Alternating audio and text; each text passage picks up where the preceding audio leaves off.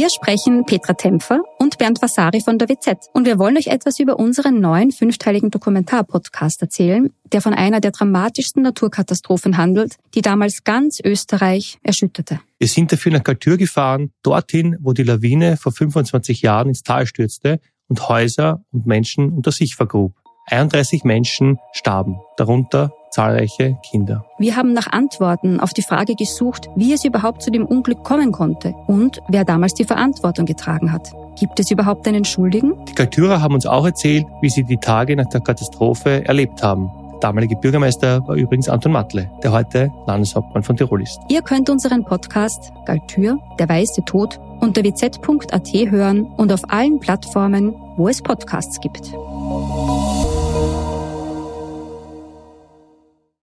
Die Fantasie, wie Mädchen und Frauen an Ketten von der Decke hängen, erregt ihn. Er will die Angst in ihren Augen sehen, wenn er sie mit einem Messer langsam aufschlitzt, während er sie vergewaltigt. Und ja, er will auch von ihrem Fleisch kosten. Bislang hat sich vieles davon nur in seinem Kopf abgespielt. Doch heute, heute würde er endlich seine Fantasie wahr werden lassen. Das ist die Geschichte von Johann Rogatsch, Folterer, Vergewaltiger, Kannibale.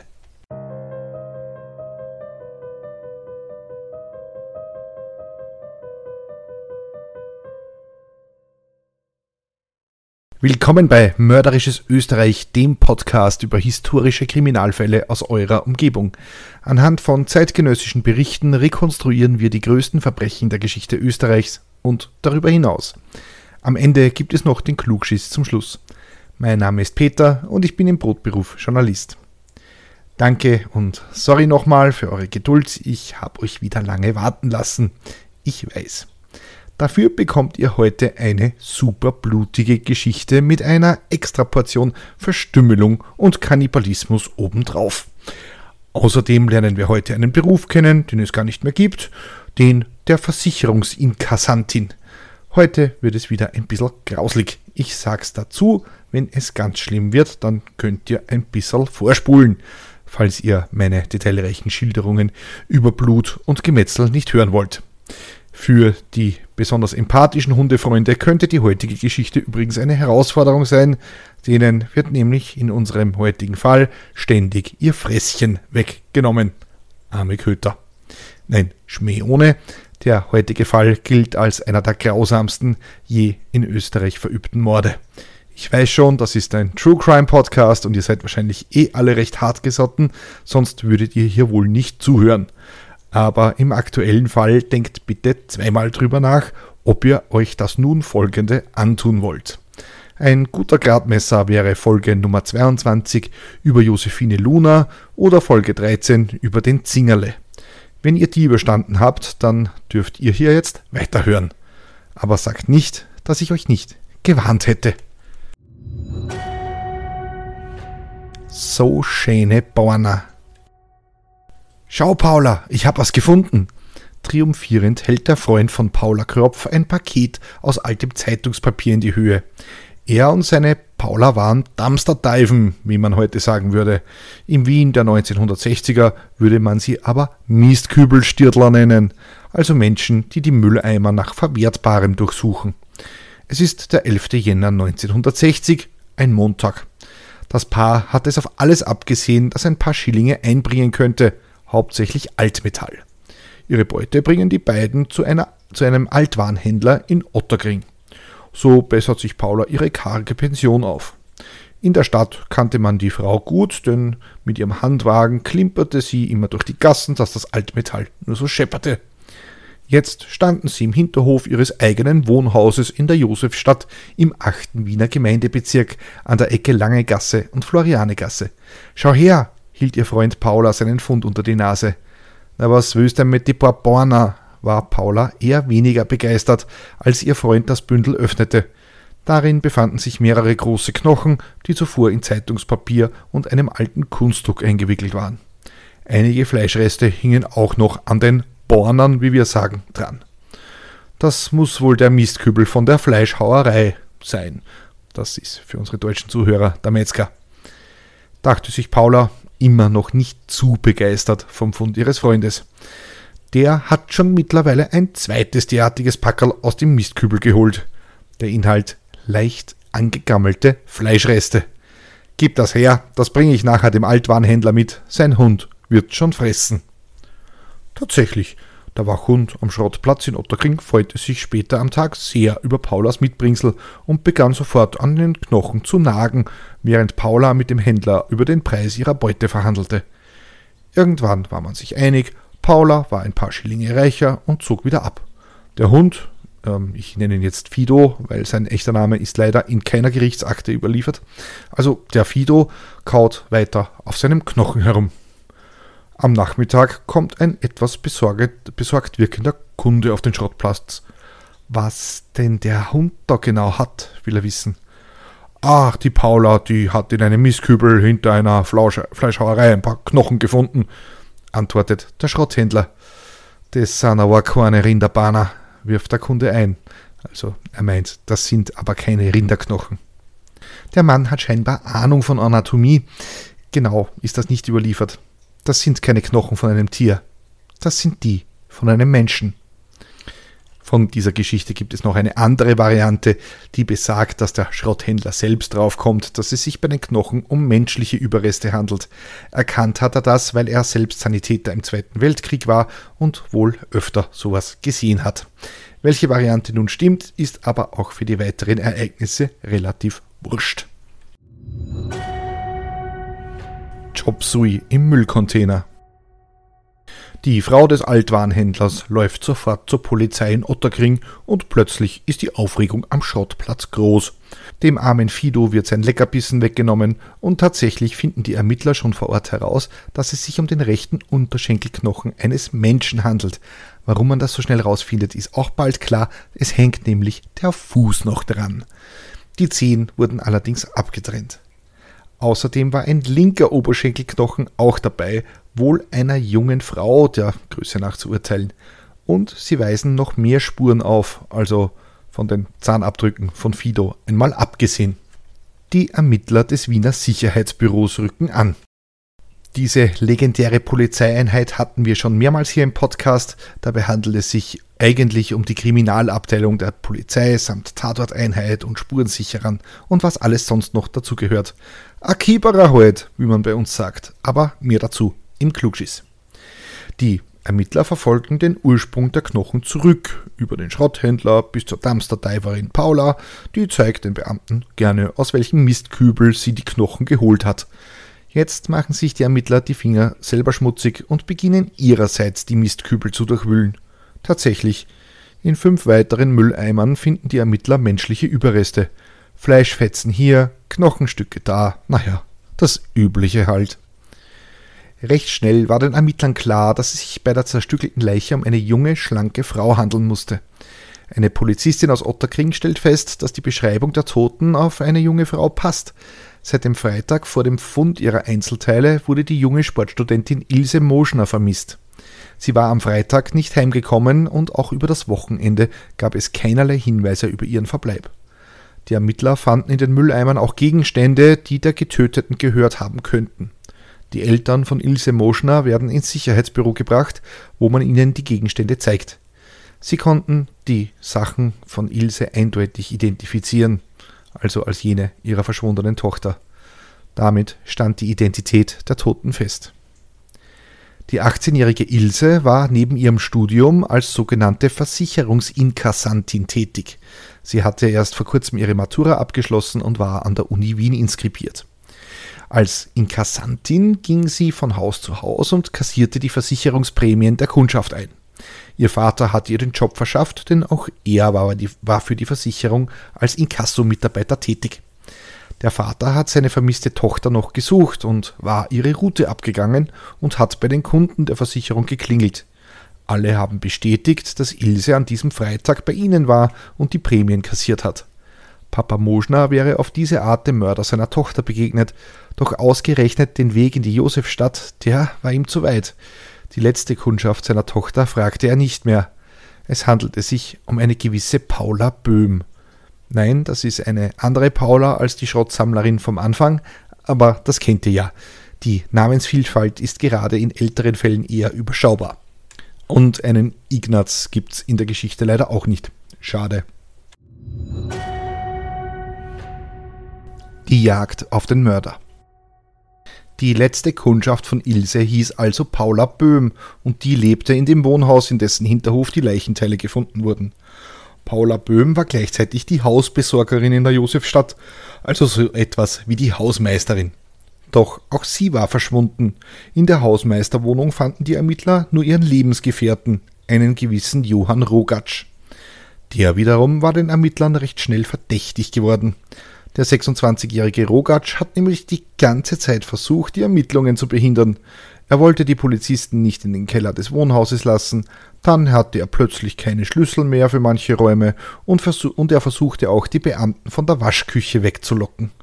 Nicht, dass das viel gebracht hätte, außer dass sich die Ermittler sicher waren, dass Rogatsch etwas mit dem Tod von Ilse zu tun haben musste und möglicherweise auch seine Freundin, die Hausmeisterin, umgebracht haben könnte. Also wird Rogatsch verhaftet und auf die Polizeiinspektion Otterkring gebracht. Dort wird er in eine Zelle gesperrt. Dort verhält er sich auch recht originell. Was soll der Blödsinn? Ich schlag alles kurz und klar, wenn's mir nicht auslässt. Ähm, Entschuldigung, Rogatsch ist Kärntner, kein Wiener, also hat er wohl eher so geklungen. Was soll der Blödsinn? Ich schlag alles kurz und klar, wenn ihr mich nicht auslässt. Entschuldigung, ähm, ich werde euch nicht mehr mit meiner Interpretation des Kärntnerischen belästigen, versprochen. Ich konnte nur gerade wirklich nicht widerstehen.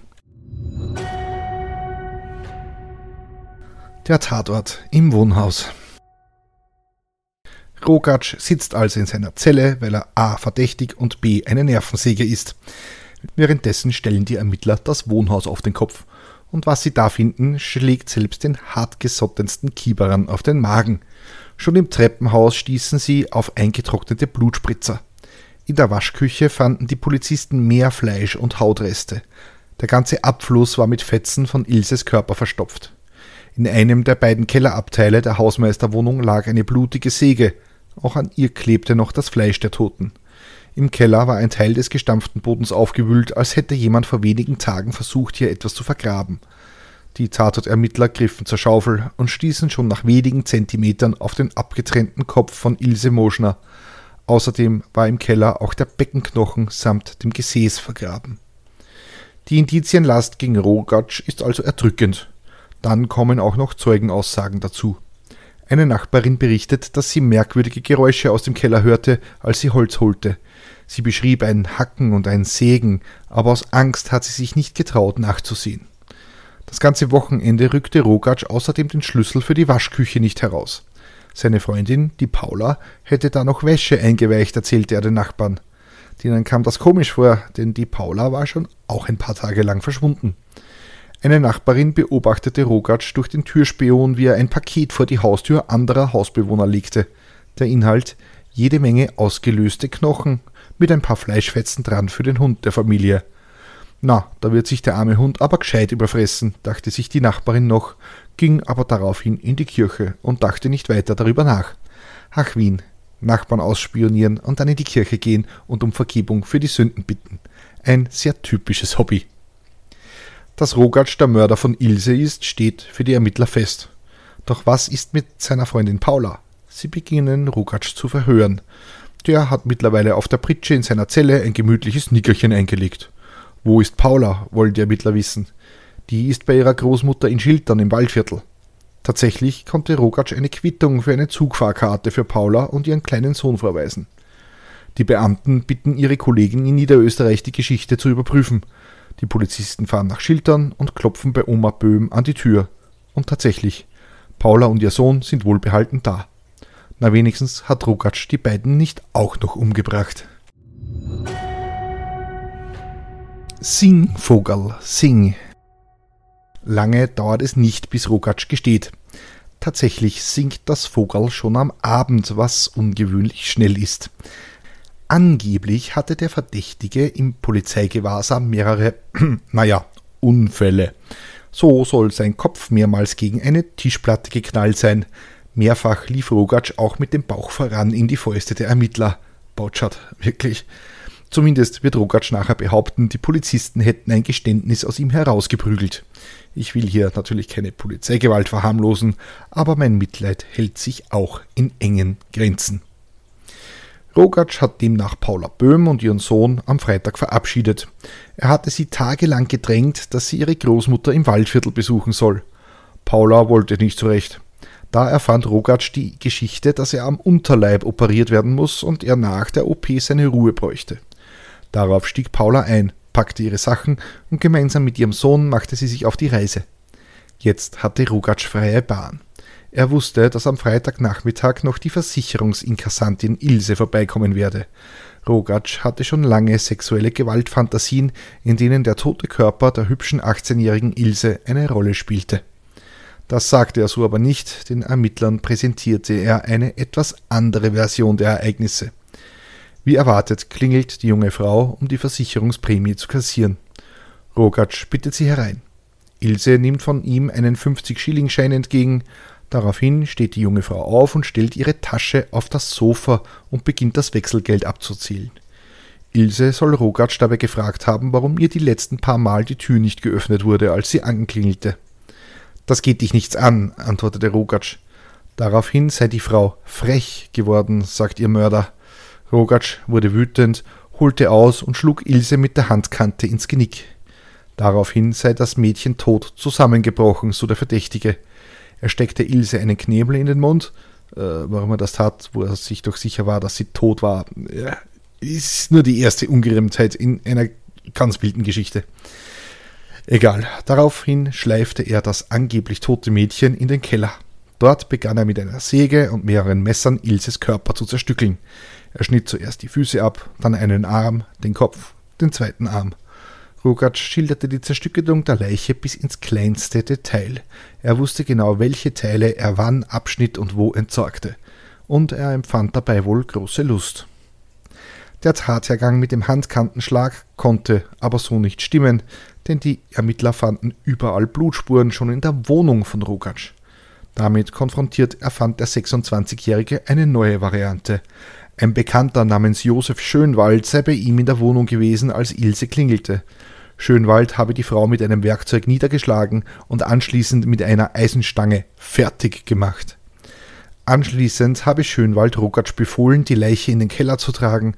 Dort sollte Rogatsch ihre Brüste entfernen und ihre Genitalien herausschneiden. Alles auf Anweisung Schönwalds. Blöd für Rogatsch, den Herrn Schönwald gab es tatsächlich und er ist auch wirklich ein Bekannter von ihm. Die Ermittler finden ihn sogar und fragen ihn, was er am Tattag gemacht hat. Dabei stellt sich heraus, dass Schönwald ein absolut wasserdichtes Alibi hatte. So eines, wo mehrere Personen bestätigen können, dass er zur Tatzeit ganz woanders war.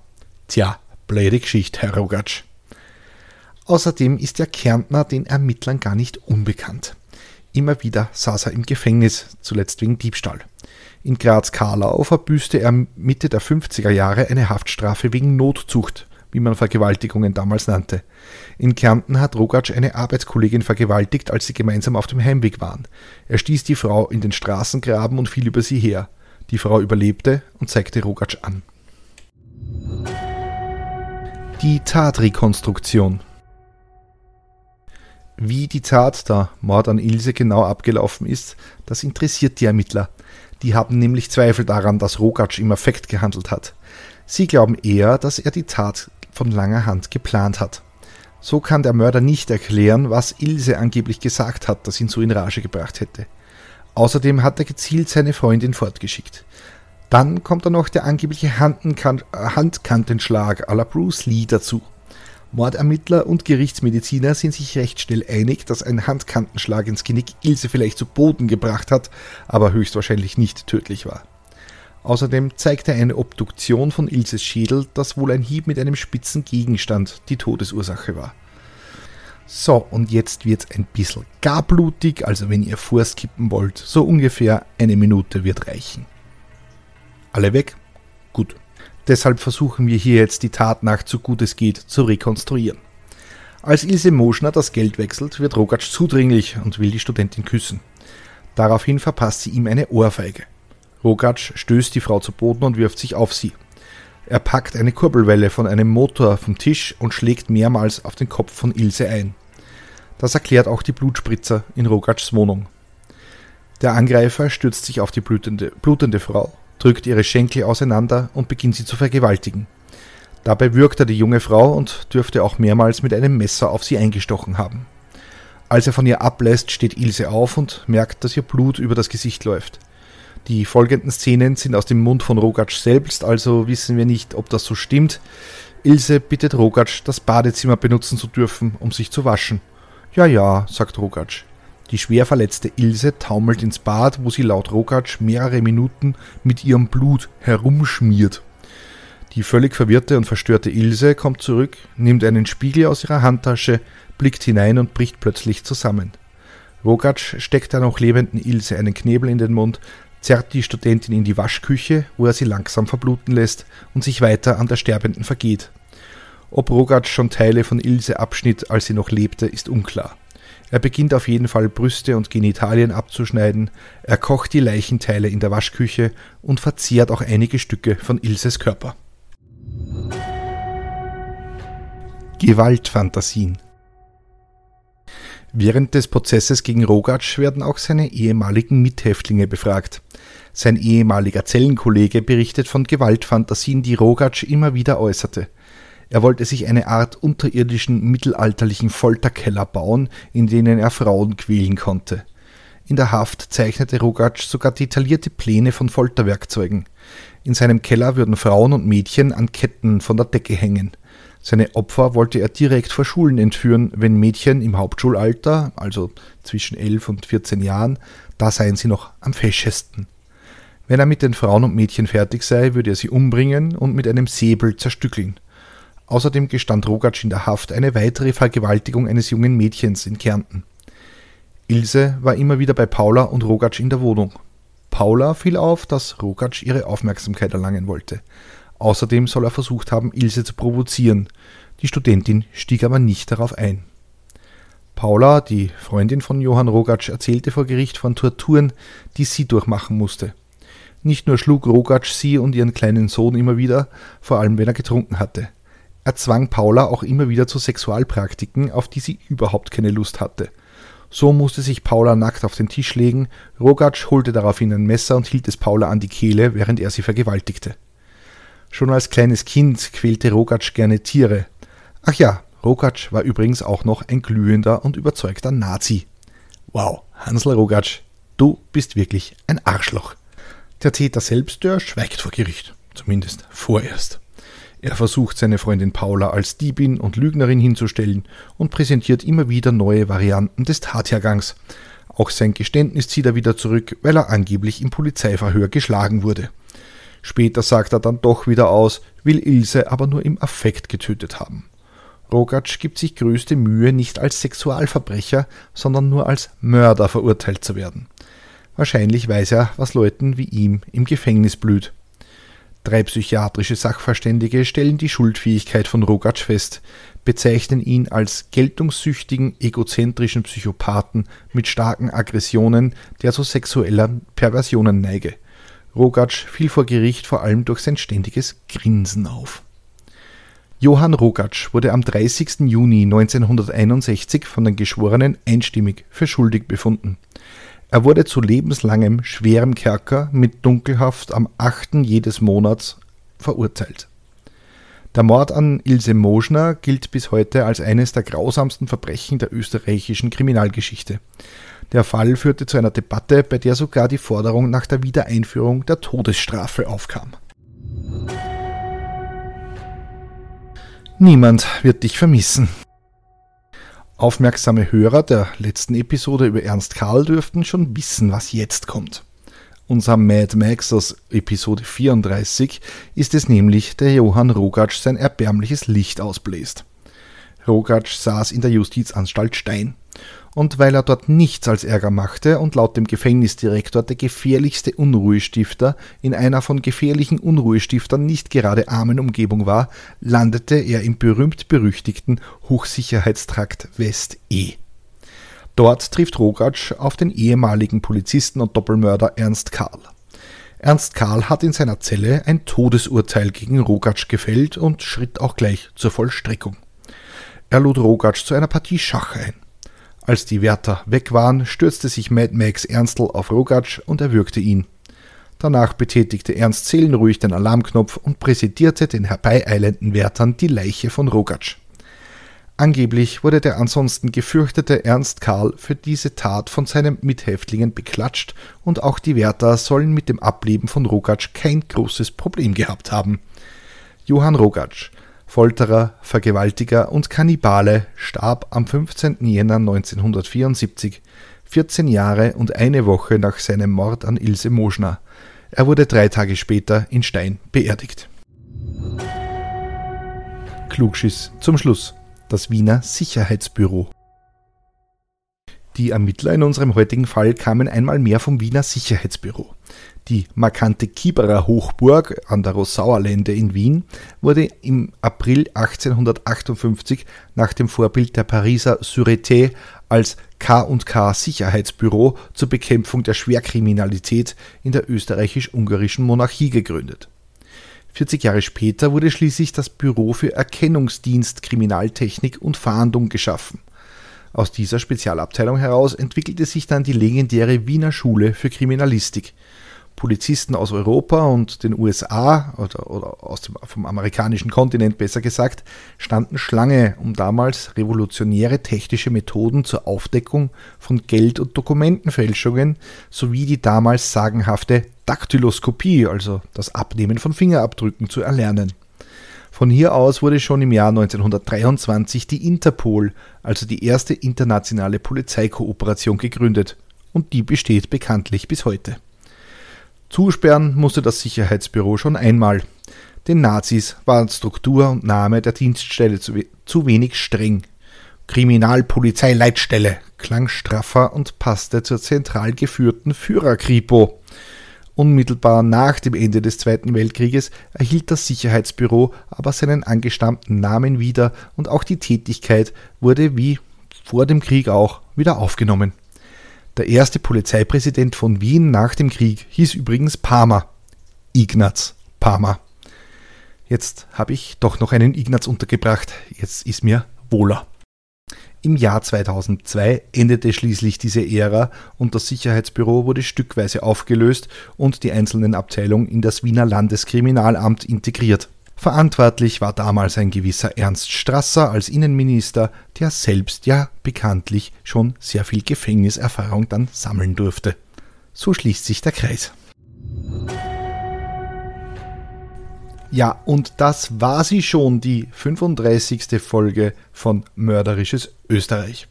Wenn euch die Folge gefallen hat, könnt ihr mir auf steadyhq.com slash mörderisch einen Euro in den Hut werfen. Danke an Andrea, Ralf, Dagmar, Sarah, Michthilde, Sigi, Nathalie, Eva, Bianca, Björn und Elisabeth, die diesen Podcast unterstützen. Keine Sorge, die ersten 30 Tage als Mittäter sind kostenlos und ihr erhaltet die aktuelle Folge immer einen Tag früher als alle anderen. Wenn ihr auf Steady den Newsletter abonniert, bekommt ihr noch kostenlos Bonusmaterial zu den Fällen. Diesmal sind es Bilder des Mordwerkzeuges, das unser Herr Rogatsch beim Zerstückeln der Leiche von Ilse verwendet hat. Wenn ich mir das wünschen darf, dann wäre das Feedback zu den Episoden in Form von Reviews auf Spotify, Apple Podcasts und überall, wo ihr Podcasts bewerten könnt. Das hilft erstens der Reichweite dieses Programms und zweitens kann ich die Show hier nur mit eurer Hilfe besser machen. Wenn ihr mir persönlich Feedback geben oder mir Hinweise für einen Fall geben möchtet, dann schreibt mir bitte einfach eine Mail an mörderischesösterreich.gmail.com oder ihr schreibt mir per Privatnachricht auf Twitter at Mörderisches.